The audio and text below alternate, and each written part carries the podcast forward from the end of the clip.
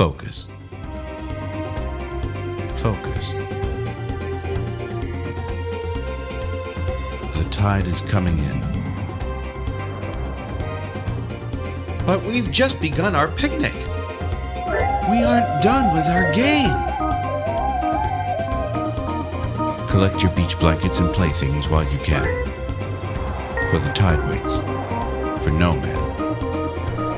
All right, welcome to Processing College Football, the college football podcast designed to educate and entertain. This is our fifth episode, week five preview, week four review. I'm your host, Jason Randazza from surprisingly hot New York City, and with me, as always, my co host, Mark Catlin. Mark, my friend, how are you? I'm doing pretty well, man. I'm uh, I'm on the road here in North Carolina, and uh, it's good to take a little bit of a break from the work I'm doing out here and talk a little college football. I agree. So, if you want to talk a little college football, if you have questions you want us to answer, topics you want us to discuss, or terms you want us to define, send them in. There's a few ways to do that. You can tweet at us at processingcfb or email us at processingcollegefootball at gmail.com. And as always, don't forget to listen at the very end for this week's special offer. Mark, how's your week been? It's been good, you know, mainly being away from the family and work, and I try to work as much as possible. And so it's just been almost like an 8 a.m. to about 11 p.m. grind. So it's like I said, it's good to good to take a little bit, bit of a break and talk a little college football. Yeah. So speaking of college football, did you get to enjoy much of the games over this last weekend? Uh, a little bit. Uh, I got to see a little bit, but but not too much. Um, Did you did you see me at game day? Yeah, I mean they had a camera on you the whole time. Yeah, no, well, clearly. I Yeah, mean, I, so I host I host a top 10 college football podcast. Of course they do. They they really wanted my commentary, but I was like, no, no, no. Come on.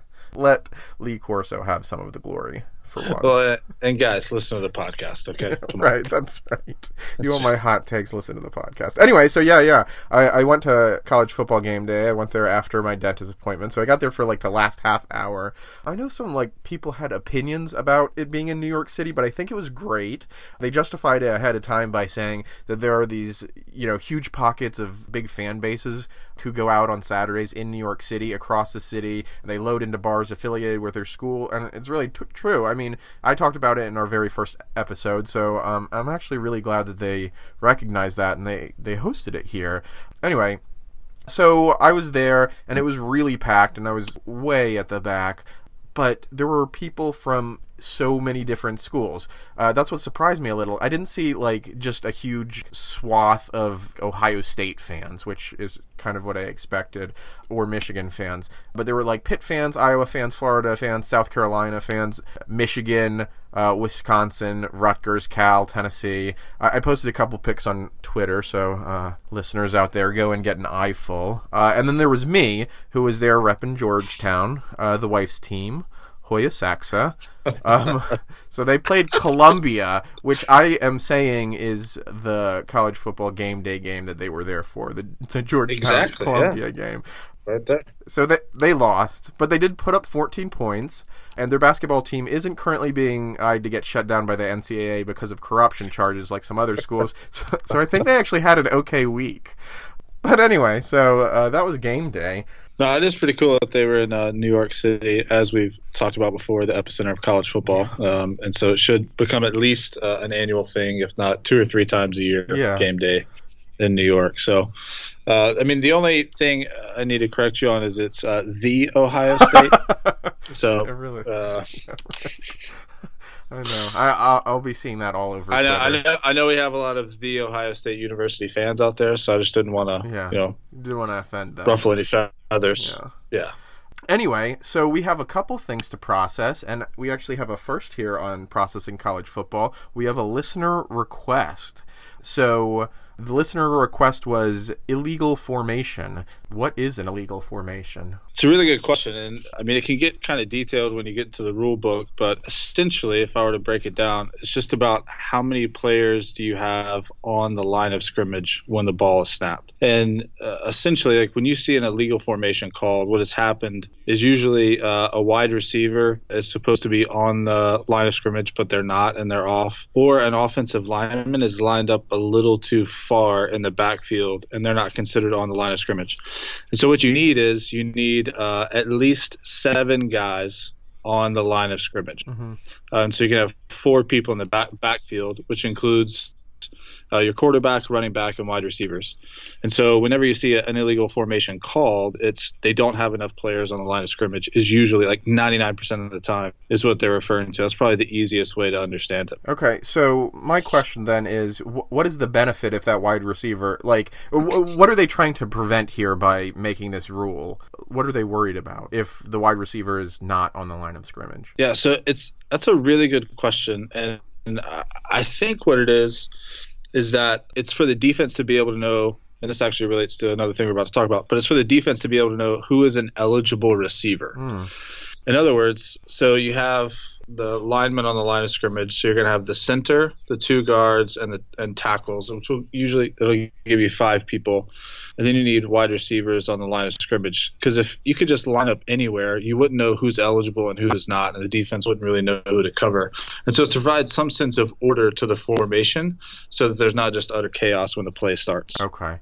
I mean, I have a lot of questions about this, frankly, because I've seen some weird formations. I, I think Michigan last year just lined all their people up in a line perpendicular to the the line of scrimmage, which to me seems yep. like it should be illegal but for whatever reason, I guess it wasn't. I, I actually don't know enough about that play to really comment on it. I they could have even been playing defense, although that seems really stupid. No, I, no, I think I think they did that. I, I, would have to go back and look at the play. I think they may have started that way and then broken up and gotten to a different formation. There is one slight, you know, rule as far as if you're in a if you're in a kicking formation, like if you're kicking a field goal or kicking a punt, the same rules don't necessarily apply. As far as who can be on the line and who cannot. So I don't know exactly what the situation was there, but uh, I do remember seeing a picture of that where literally all the Michigan players just lined up in a row. But as far as illegal formation goes, uh, it's about who's on the line of scrimmage. Yeah. Okay. Great. Uh, I hope that our listener was satisfied with the the thoroughness of that answer. And as you said, it does transition to into the next topic that we're going to discuss. Ineligible receiver. So this came up in the the Michigan Purdue game, and it looked like there was, I guess, a bad call. It seemed like the commentators were either confused or upset by it. Uh, that number eighty was an ineligible receiver. Michigan lost five yards on the call. Yeah. So I mean, this is an interesting concept. And so to explain what an, an ineligible or eligible receiver is, is uh, again, going back to the line of scrimmage, there's a rule in the college football rule book that says numbers 50 through 79 are never eligible receivers. Now, you'll notice that all of your offensive linemen, the centers, guards, and tackles, take a number from 50 to 79. So they're by rule ineligible receivers. But then you can have like a tight end who's on the line of scrimmage, and he can be an eligible receiver. And we'll come back to the tight end thing, but then anybody who has a different number other than that can be an eligible receiver downfield. So when you look in the backfield, then your running backs can be receivers, can be receivers on the line or off the line, can be uh, eligible receivers. And what happened in this play is uh, number 80 was actually lined up in the backfield, which is not a normal thing necessarily to see the number 80 out there. Usually they're at the tight end position on the line of scrimmage. And so he is in the backfield, an eligible receiver goes out and passes the line of scrimmage, He's kind of around the line of scrimmage, but quarterback then throws the ball to his running back actually, and it's beyond the line of scrimmage. So a flag is thrown and the ref calls uh, ineligible receiver downfield. Now, the reason the commentators were confused is they called the penalty on number 80. Uh-huh. Well, number 80 was an eligible receiver, and he wasn't really even downfield, and so it was pretty confusing. The the reason they were confused though is there actually was an ineligible receiver downfield, but they just called the wrong number uh, of the player. Uh, okay. And so and but it's a little confusing too because when you look at it, normally you would think that tight end is an eligible receiver. And here's kind of a little wrinkle in this that's important the tight end can be eligible, and usually he lines up next to the tackle. Uh, and in this case, his number uh, was 83, which is probably why I got confused with 80. But when the ball snapped on this play, if you go back and watch it, it's like at the 9:34 mark in the fourth quarter in the Michigan game. The tight end just takes off down the field, and then once the ball is thrown, the flag comes out from the ref. Now, the reason that's the case is at the very beginning of the play, if you watch, the wide receiver who's coming out and going to stand next to the tight end, he looks at the ref and he extends his arm forward. Mhm. Now, what he's what he's telling the referee is, I intend to be on the line of scrimmage. Now, the problem with that is one of the ways that the defense can tell who is eligible and who's not is if the wide receiver lined up on the tight end side is on the line of scrimmage, the tight end is not an eligible receiver. So when the tight end takes off down the field as if he is an eligible receiver, the ball's thrown, that's a penalty. In order for the tight end to be eligible, the wide receiver would need to tell the referee, I'm not on the line of scrimmage and line up a yard behind the line of scrimmage. So it's a little confusing, but what ended up happening is the ref made the right call. Mhm. There was an ineligible receiver downfield, which is why Michigan's sideline made no fuss about it. Okay. They just called the wrong number. Okay. It was 83 who was ineligible, but 80 was eligible. So it, it was definitely a confusing play. And if you continue to watch, the commentators eventually come back around um, and see it. So what I would encourage you to do, it's a really great example of eligible and ineligible. Go watch that play again, the 9:34 mark in the fourth quarter, and you'll be able to see what's happening. But don't watch 80. Watch number 83, the tight end toward the bottom of the screen, and watch what the wide receiver does. And I think that'll help you understand. Okay. Uh, that's actually really good. And for those of you listening at home, wondering how Mark was able to just cite it happening at 9:34 in the fourth quarter, he just he memorizes all of these things. He didn't even know I was going to Yeah. ask about that. So No idea. No idea. It was just something that, that's ingrained in me. When I see a call like that, it just sits in my mind forever. yeah. All right. So are you ready to review some of our Week Four games? Yes. Yes. All right. First up, we have Oklahoma State uh, going against TCU. Oklahoma State was a ten and a half point favorite. TCU ended up winning this game 44 to 31. So in the highlight reels, TCU I thought really look like the better team, and I really think they deserve to win. The stats look about the same. Uh, the real story seems to be that Oklahoma State couldn't really do much with their possessions, and the the possession actually clock was really lopsided. I think they only had the ball for about uh, a third of the game, and I was actually, frankly, kind of happy to see uh, TCU win this one. I, I have a little bit of a soft spot for TCU and Baylor because that's actually where game day was when they announced that they were going to shut down the UAB program, and all of the fans of the TCU and Baylor game chanted UAB, UAB, UAB. So I thought that was nice, and so just for that reason, I was happy to see them win here. Also, I still have Oklahoma winning in that conference, so uh, I need there to be chaos in the rest of it. Oh, that's a great story. I love I love the fact that you have a special place in your heart for Baylor and Oklahoma State. Uh, you know what? Actually, hang on. No, not. Baylor and Oklahoma State. Baylor and TCU. oh, sorry. Baylor TCU. but- sorry, I said it wrong. Pause. Pause. Hang on. Let me let me clarify. Baylor fans and TCU fans. You know, Baylor has had a little, a few rough years, uh, and for good reason. Um, but I'm gonna I'm gonna stick to their fans being nice people. What did you think of this game? Uh, I mean, it, it was it was very very interesting, and I think the most interesting part about it is I don't think anybody expected Oklahoma State to be so one dimensional. Mhm. Everybody knew they were going to th- try to throw the ball down the field, Mhm. but it's literally all they tried to do. Yeah. Like they just drop back and not just throw, not just pass the ball, but like throw it way down the field. There were hardly ever any short routes, any cutoff routes, any screen passes, anything like that. And the problem with that is, especially when you're facing uh, a, de- uh, a defensive-minded coach like Gary Patterson at TCU, he, the thing that he does is he says, "Okay, what's your best strength, and how do you win football games? I'm going to try to take that away." And this is what he does. And he basically says, if you're going to beat us, you're going to beat us using the weakest thing that you have in, in your offense. Mhm. And if, if you do it, then kudos to you. you. You took your weakness and you beat us. And Oklahoma State, so they took away the long pass. And if you watch the game, it was so crazy to watch because TCU would often rush only three guys. So three guys would be coming after the quarterback, except they weren't really going after the quarterback. They were just kind of standing there pretending like they were going at the quarterback. And they would drop eight guys to cover the pass. Mm-hmm. And Oklahoma, Oklahoma State just never adjusted. They didn't do any underneath routes. They didn't do anything to really throw TCU off their defensive game. They just said, you know what? Screw you we're going to do what we do, and we think that we're going to be better at throwing the ball than you are defending it. And they just got destroyed. It was really, it was very terrible football to watch because Yeah. they just never adjusted. Yeah. So it was an interesting game to, to watch in that sense. And o- Oklahoma State, if they don't adjust in the future, because people are just going to watch that and be like, okay, we'll do what TCU did. If they don't adjust in the future, they'll lose a couple more games. Uh, but there's no reason that they can't adjust. So it was it was very weird to watch that kind of unfold. All right. Next up, we have Georgia, Mississippi State.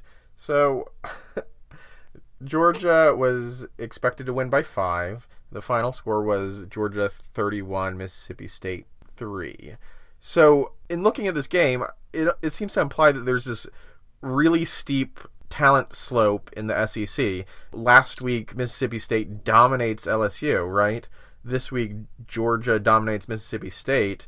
Uh, and I guess we'll see what happens with Georgia Tennessee. But I, I don't I don't really know what to think. I guess I'm less scared about the Mississippi State Alabama matchup at this point. But what's your opinion?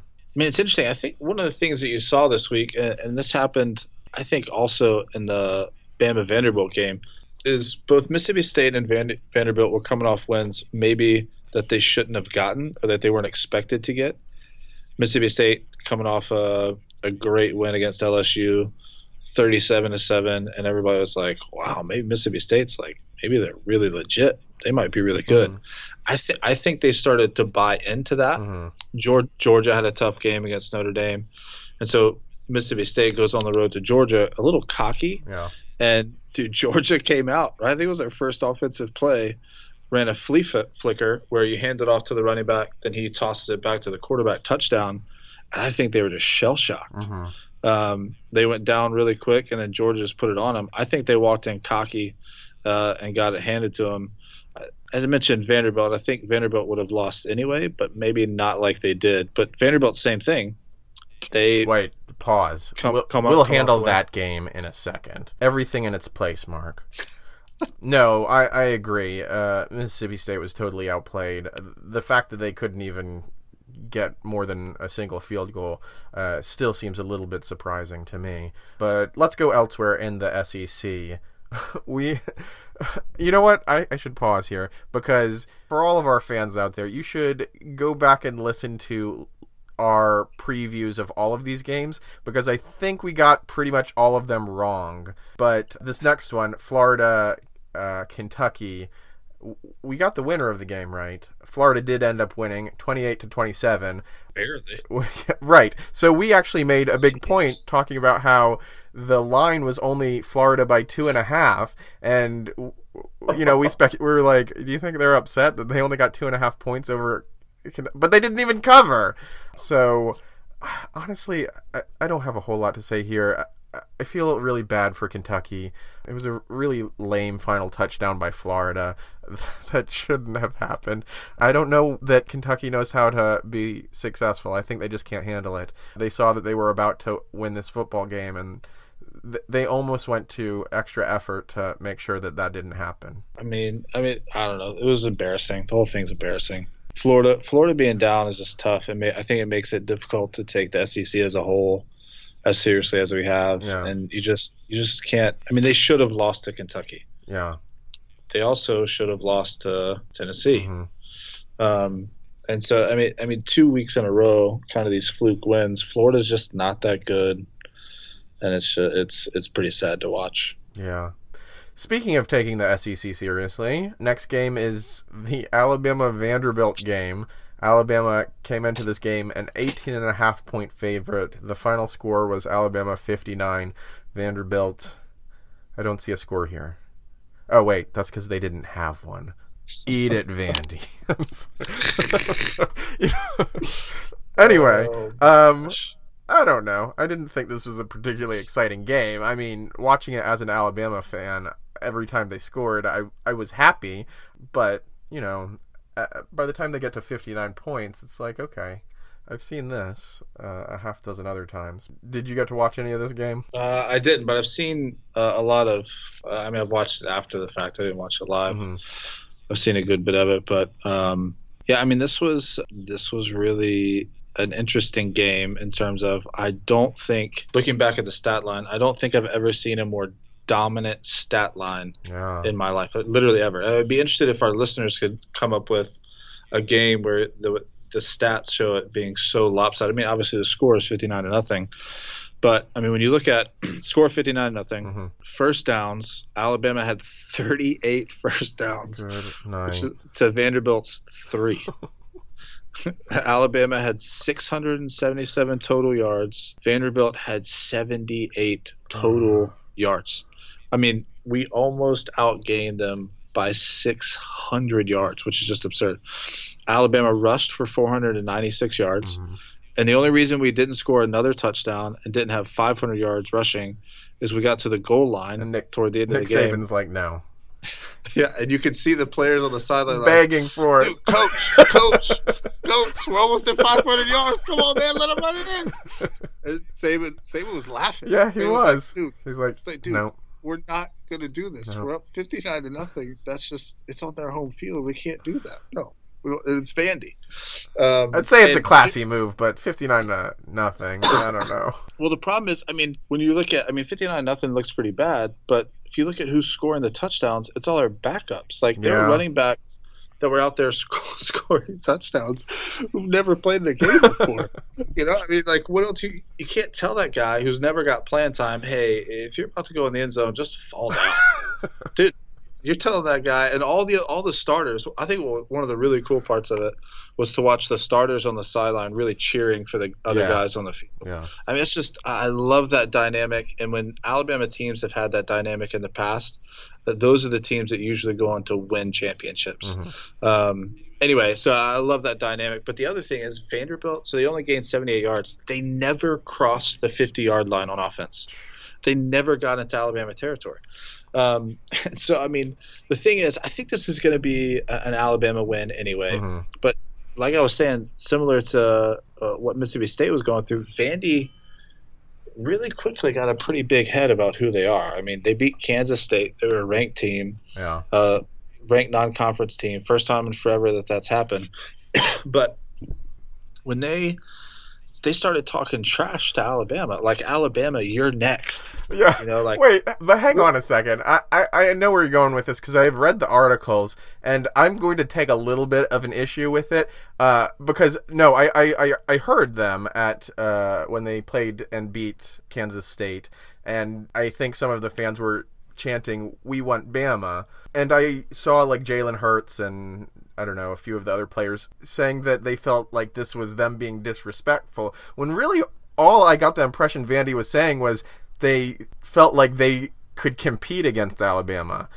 I don't know that anyone was ever implying that they were better than Alabama. Of course, I mean, neither is true. Uh, clear, clearly, they can't compete against Alabama.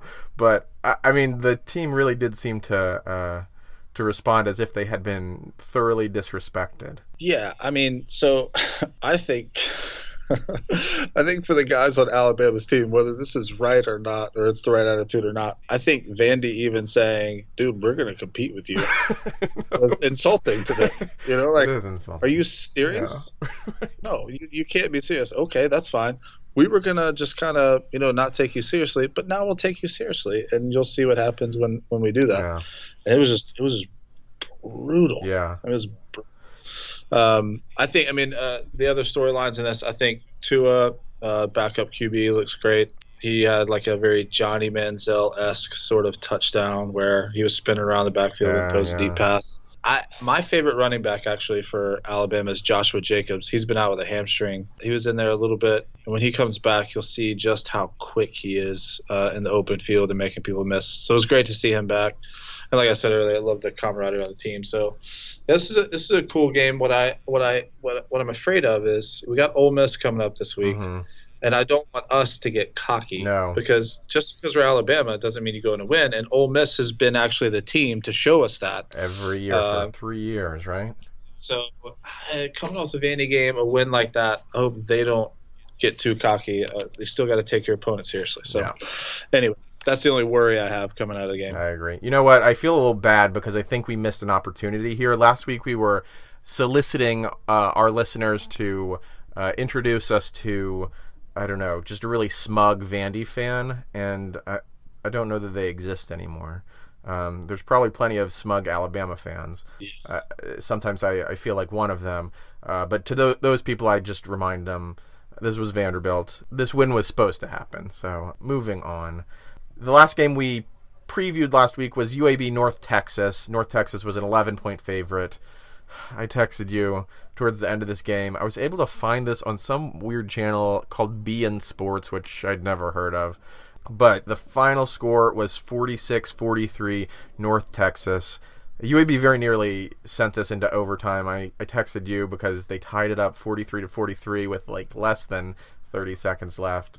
But then in the last 30 seconds, North Texas got into field goal range and kicked a field goal. Game over. Um, but UAB covered the spread, uh, and I still think they're doing really, really well in the season. So I was happy with this. I'm I'm sure you didn't have an opportunity to look at this, but I just covered it for you. Yeah, the text exchange went like this: UAB ties it up to bring it into OT, unless North Texas scores in the last 27 seconds. Dot dot dot. One minute later, uh oh, spoke too soon. it was really sad for me as a Uh, fan. so that that was exactly how the text exchange went. Beautiful. Yeah, yeah. And then I texted back, "Wait, did North Texas score?" And you just didn't answer. I think I was just like, went to bed. I was like Yeah. done. That's It fantastic. was heartbreaking, but they played really well and they put up 43 points, so uh, I'm happy with Awesome. it. Okay, there are a few games we didn't discuss, but I think we must review. First one is Oklahoma Baylor. So Oklahoma number three, Baylor 0 3. Uh, Oklahoma was expected to win by 28 points. I don't think this game should have been close. Baylor should not have been leading Oklahoma at any point. And it's funny because I tuned in this game when Baylor started leading, and then I watched and and then like afterwards I watched the highlight reel so I could see what I missed, and I thought every time Baylor scores there isn't an Oklahoma defender n- near them. So I said to myself, I think there might be an issue with Oklahoma's pass defense, and the stats are nuts. Baylor had 523 uh, yards total, and 460 of them were through the air. So I felt like I, I called that. Uh, so I think I'm learning. It's probably not like in depth analysis or anything, but I was pretty happy to get there on my own. Just recognizing that, that that was the problem. Of course, I guess, you know, given those numbers, it was pretty obvious. But Baylor is still winless. Now they're 0 and 4. So actually, here's a fun quiz for you before you tell me about your opinions on this game. So Baylor is now one of two Power 5 teams without a win. Do you know who the other one is? Uh, it's probably Florida State, right? It is Florida State. So Florida State falling to NC State over the weekend. So oh, I didn't write down the final of this game. What is it? 49-41, I think. Oklahoma. Something like that. Yeah. Yeah. I mean, this. Uh, I think this is just a, a really good example of you have to take your opponent seriously every week, and if you don't, I mean, it's like you're still playing people who have scholarships to play football at big schools, Mhm. and so if you're not if you're not going to play, if you play your hardest and play to a certain standard, then Oklahoma should beat Baylor by a ton. But if you play down to your competition, then that competition can then play up to you because you're playing down to them. And this is where, Jason, the process is extremely important. Mhm. Process in college football, right? I mean, Saban's whole thing is you don't play to the co- the level of your competition. You play to a certain standard. You practice to a certain standard, and all those sort of things. And the significance of that is if you do that, you don't have games like this where you almost lose to a team that you are certainly better than. There's Mhm. more talent, size, speed, whatever. Um, if you play football according to the process, these sorts of games shouldn't happen. You should beat teams, say, I don't know, 59 to nothing. Just a random number, uh, but th- this is a great example, and Alabama does it too. You know, you you take weeks off, and you think you just got in the bag because the team's not that good, and this is the sort of thing that happens. So, it's a great example of that. Yeah. Okay. Uh, next up is a game I didn't actually get to watch, so I just watched the highlight reel of this one, but I was told it was the best game of the weekend, maybe the best game of the season. Penn State, Iowa. Penn State was expected to win by 13. Final score Penn State 21, Iowa 19. Based on what I saw, it looked like a really entertaining college football game here. Uh, Penn State ended up winning with a walk-off touchdown as time expired. Kind of interesting. I think going into the half, the score was seven to five, which feels more like a baseball score. So there was a few blocked field goals. There was a safety. There was a whole lot of defense, and then there was Saquon Barkley, who is essentially I don't know, like a human Segway. You, can't knock him over. Maybe like a Weeble like Weeble's Wobble, right? I don't know. he he deserves some sort of like superlative. I just can't think of what it is. Uh, and yeah. as of this week, apparently he's like the NFL's top prospect. Whoever makes these determinations, uh, and you can kind of see why. Like o- over 200 yards, touchdown, and just some really fun fun play. If you didn't catch this game, it's it's really worth going back to check out the highlight reel just to see some of the the things he does. Yeah, no, I mean this. I caught the very end of this game and it was very exciting. And uh, playing at Iowa at night, I mean, the crowd's great, so it was a really exciting atmosphere. But I mean, yeah, the thing that sticks out is uh, Penn State doesn't have a chance if Saquon Barkley doesn't do what he does. Mm-hmm. And there there were plays where the Iowa defense had him in the backfield and somehow he just gets away from guys. Yeah. He's got quickness, but he's also you could just see he's strong. Yeah. He's powerful. So he would get hit at the line of scrimmage and then fall 2 to 3 yards forward every single time. And you can see, like, I, I had not been able to actually watch him that much. Mm-hmm. And just watching him toward the end of the game, where he should be tired, he could be worn down, he's been carrying the team, and he, he just could not be stopped. It was the most impressive thing that I've seen easily all season but one of the most impressive uh, displays in running back I've seen in quite some time. So Saquon Barkley is a real deal. And yet, with that performance, Penn State still needs a last second touchdown. That was actually a passing touchdown mm-hmm. uh, to win it. And so uh, Penn State's interesting, but Saquon Barkley is uh, he's pretty amazing. Yeah, no, I agree. So give me in the the Big Ten your your top hmm. three. Mm. The Big Ten. Oh, the Big Ten is difficult. I mean, I think Ohio State's probably still pretty good. Mm-hmm. Probably Ohio State, Penn State, and Wisconsin. Okay, not Michigan. No, I don't think Michigan just doesn't look good. They haven't done I anything agree. that looks good, and that surprises me because I, I wouldn't have thought that would have been the case. Yeah. Okay. I, I think I agree with you. I think that that would be my top three as well. Uh, last game we didn't talk about, but we can just mention here. I get nah, maybe not. Mm, okay, fine. Auburn fans, this is for you. Auburn played Missouri. Uh, final score was fifty-one to fourteen. Uh, I wrote in my notes: Auburn makes Missouri look like Missouri. So that's good for them. I wrote in my notes: Auburn's terrible, Missouri's terribler. terribler. good job to Thank both you. teams. Thank you. Um, all right, let's talk about this weekend. Some Week Five previews. So we got uh, six things we're going to talk a little bit about, and then we'll do a couple quick picks the first game we'll talk about just do it back to back here auburn the auburn game is against mississippi state so auburn expected to win by nine i think auburn covers 30 to 14 maybe i have no idea i don't know what to expect out of mississippi state oh. So you're really buying Auburn. See, I, I'm still not sold on Auburn. Now, every week that I've said that, the team that I'm not sold on comes out and obliterates yeah. somebody you know, like I'm not sold on Clemson. Well, we'll destroy Louisville. How about that? Uh, okay, I guess I'm sold on Clemson now. So I mean, I'm still not sold on Auburn. Now I do think that Auburn will get better uh, with both Kamryn Pettway and Kerryon Johnson. They're kind of running back to both healthy now. Mm-hmm. But I also think here's what I think. I think Mississippi State had a wake up call against Georgia. Yeah. Now, the thing is, that's Georgia's in the East, Mississippi State's in the West. Now, if Mississippi State still runs the table, against SEC West opponents, then they still have something to play for. I think it was a good wake up call for them. I just haven't seen anything from Auburn where I'm like, wow, that's really good. They beat Missouri. Who cares? I'm going to take Mississippi State winning. Really? Okay. 20, 24 to 23. Okay. It's likely to happen. So I I was really hot at the the start of the season with my picks. Um, it's gone downhill, and I'm convinced it's because I am I'm suffering a little bit of that that Vanderbilt thing where I, I have some early success and I get cocky and then everything else just uh, manages to convince me that uh, I was never really that good to begin with. So yeah, all right, but we'll see. I, I still have a healthy lead on you.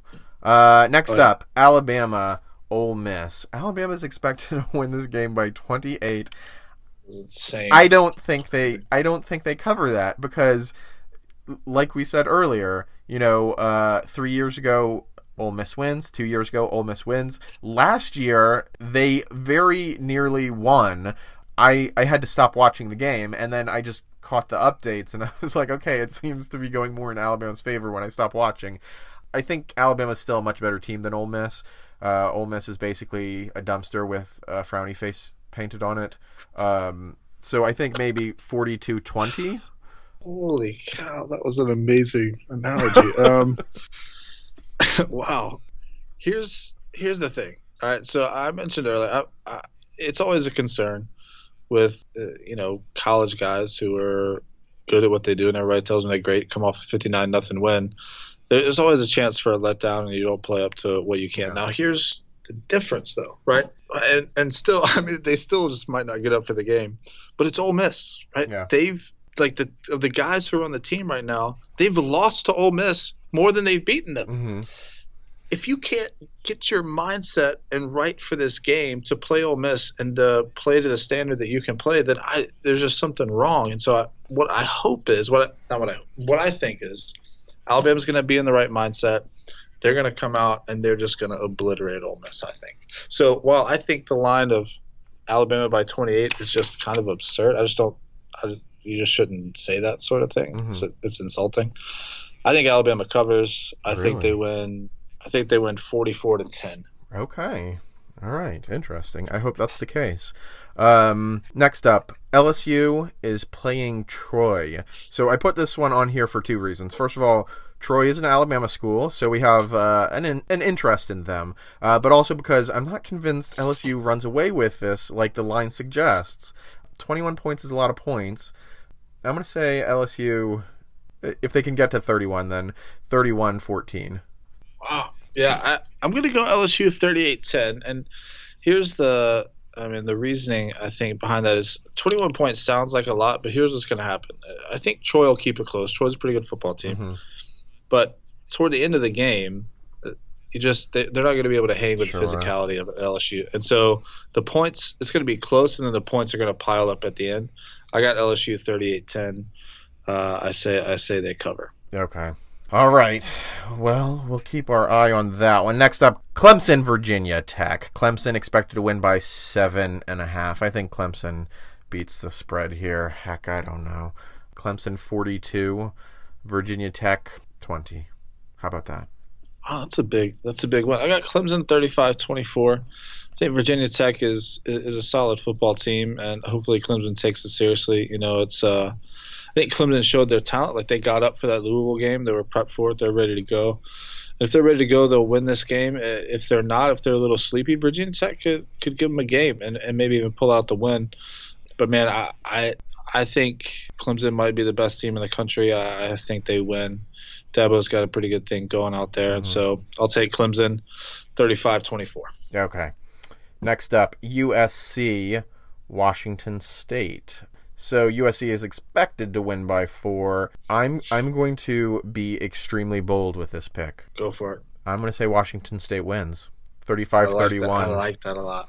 I like that pick a lot. Look, I'm not going to go there. I'm going to say, uh, I mean, I've got USC winning 28 27 Mhm. Because USC, I mean, they, have a lot of talent, but Sam Darnold's like, you know what? I think I'll throw it into triple coverage just to see what happens this time. Yeah. And he does it all the time. It's like, dude, you got to chill out. You got to throw it to the open guy or just check down or something. So, you know, there's big plays there, and then there's big mistakes that'll happen because of that. So I think this is going to be a close game. I think a Mike Leach coached team Mhm. is uh, just this is just a wild card, man. That guy's nuts, and so I think it's going to be a really exciting game. Mhm. There's going to be a lot of swings, of momentum, a lot of crazy plays, but I'll take USC by one. Okay. All right. Whatever. Go Cougs. Let's see. Uh, Georgia's playing Tennessee. Georgia's now ranked seven. Georgia expected to win by seven and a half. I don't think they cover this. I'm going to say that. Oh, jeez. Am I going to say this? Could do it. I'm going to say 28 24, Georgia. I mean, it's, it's not a bad pick. You know, I think. Uh, I mean, the, really, the wild card here is who is going to show up for Tennessee. what are they going to do? You know, I mean, it seems like they can keep games close, um, maybe pull out close wins, but they just make pretty terrible mistakes sometimes. And I think Georgia is a team that'll take advantage of those mistakes and make them pay for it in a bigger way than, say, a Florida did or uh, even even Georgia Tech didn't, just didn't take advantage of the lead that they had. I mean, Florida barely won, but they should, could have won by a lot more, given the mistakes that Tennessee made. I think Georgia's a better football team than that. I think they're more solid. They'll capitalize on the mistakes. So I think Georgia covers. I got Georgia 34 17. Alrighty. How, how about this? So, before we get into our quick picks, we are recording this on Thursday night. It is almost 8 p.m. Eastern Time, which is when there's a game of college football starting. It's Texas Iowa State. So we don't know what the outcome of this game is going to be, but by the time you guys listen to this, you will know. Uh, so you'll know whether or not we're right, which I thought would be a really fun thing for us to do. Um, so Texas Iowa State. Uh, how do you see this game turning out? Yeah, I got Texas by three. I'm going to say Iowa State wins it. Why not? By by 12. Nice. I like that. I don't know why not. All right. All right. So let's do our quick picks. FSU Wake Forest. FSU is seven and a half point favorite. Yeah, I mean, I think you know the with Florida State and Miami, uh, and maybe even Florida as well. Just the I think the hurricane stuff really does affect Yeah. uh, the football team. The because it's not just about. I mean, they have the talent to beat a ton of teams, but the, the emotional toll, the physical toll, the being displaced for practice, just like your whole rhythm is is is off. And for an athlete, it's all about preparation. It's all about those things. You're worried about families. You're you're worried about so many things other than football. And I think you saw that like have an effect on uh, the Florida State uh, NC State Yeah. game. I mean, Mi- Miami struggled with Toledo for a while. Florida is is struggling in every game that they play. And, it, and it's not just about the players. It's not just about the coach. It's not just about people being suspended. The hurricane really does uh, have a have an effect, I think, in that way. Uh, when you think about what you're asking them to do week in, week out, on top of everything that's going on, that's so much bigger, so much more important.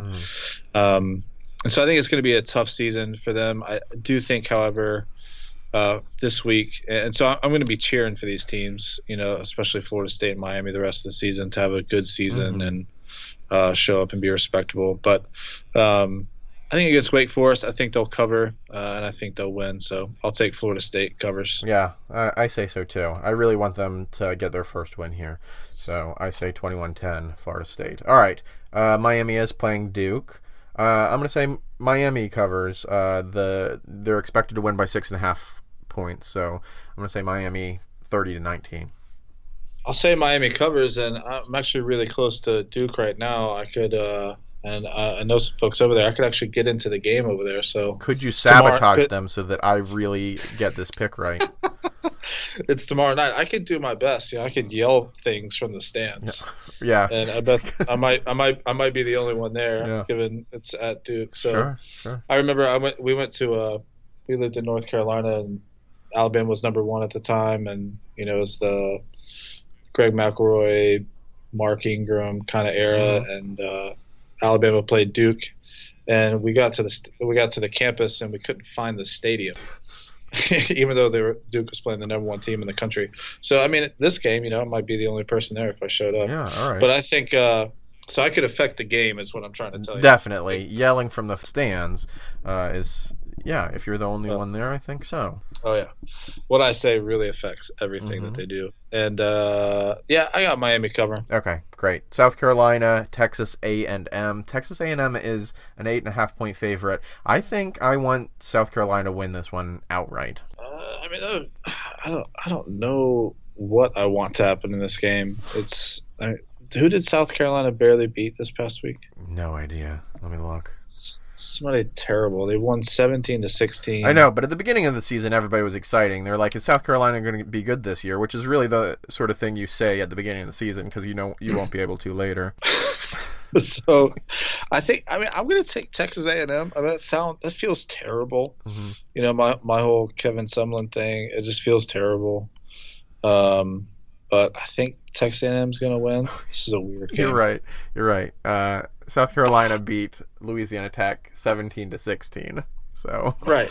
Yeah. this is it's a terrible pick. Uh, meanwhile, uh, Texas A&M pulled one off against Arkansas in overtime. So Right, and it's and it's not like I mean Texas A&M blew it against UCLA. They didn't look great against you know Nicholls State, and then they barely pulled one against. I mean, this game is just a who's going to be worse Yeah. game. All right. Well, I'm counting on it being Texas A&M. All right. Next up is uh, Florida going against Vandy. Florida actually has uh, a a ten point uh, spread on this one. I, I think they win, but not by ten. I don't know. I I I think Florida wins this by a ton. really? So in college football, especially, momentum swings and like emotional states pretty important. hmm Alabama completely destroyed Vandy's will to ever play football again. completely embarrassed them, and now they got to get up and play Florida the week after that. Yeah. Florida's coming off a huge win. They're riding a high. Vandy's riding a low. I mean, especially if I think Florida's going to win this pretty big. Especially if the beginning of the game, if Florida comes out and like scores a quick touchdown or something, I just think it's going to be so de- deflating for Vandy. It's like we were on top of the world. We want Bama. We're SEC football, and then you just get shellacked fifty-nine to nothing, and now Florida's running all over you. it's just going to be hard for them to get up for this game. Yeah. I can see that. All right. I just Florida hasn't had any impressive wins, and I'm not sure that they really have it in them. But I, I will say this: if Florida cannot win this game by a decent margin, then they really are in really big trouble. Yeah, and I'm just going to believe that that is the case. So, uh, that's all of the games we want to review, preview. Mark, you got anything else? Any other games you want? Nothing else, man. Okay. Um, so let's just wrap up here. You can find us on iTunes. Please rate and review us. And for those of you who have stuck around, we have a new phrase you can tweet at us this week. It is fried okra. And if you tweet that at us, I will send you a topless picture of my cat. So, Oh my gosh! just dude. a reminder uh, the phrases that we give you to tweet at us uh, they're good all season long only one per fan please uh, and by that i mean you can use each of them once but the first week we gave you a word to tweet at us uh, to get a nickname uh, we can't give you multiple nicknames because you know, a nickname will be with you for life. So, in that vein, actually, we want to congratulate one of our fans, uh, Philsbury Doughboy. Uh, he just had his first baby. He's a new father. So, congratulations, Philsbury Doughboy. yeah, man. Congrats. That's awesome. All right. If you want to get an net awesome nickname like Philsbury Doughboy, um, lucky numbers, fortunes, or a topless picture of my cat, um, just tweet any of those words at us. Go back and listen to all those podcasts. Uh, they are available. Um, and as I said earlier, rate and review us.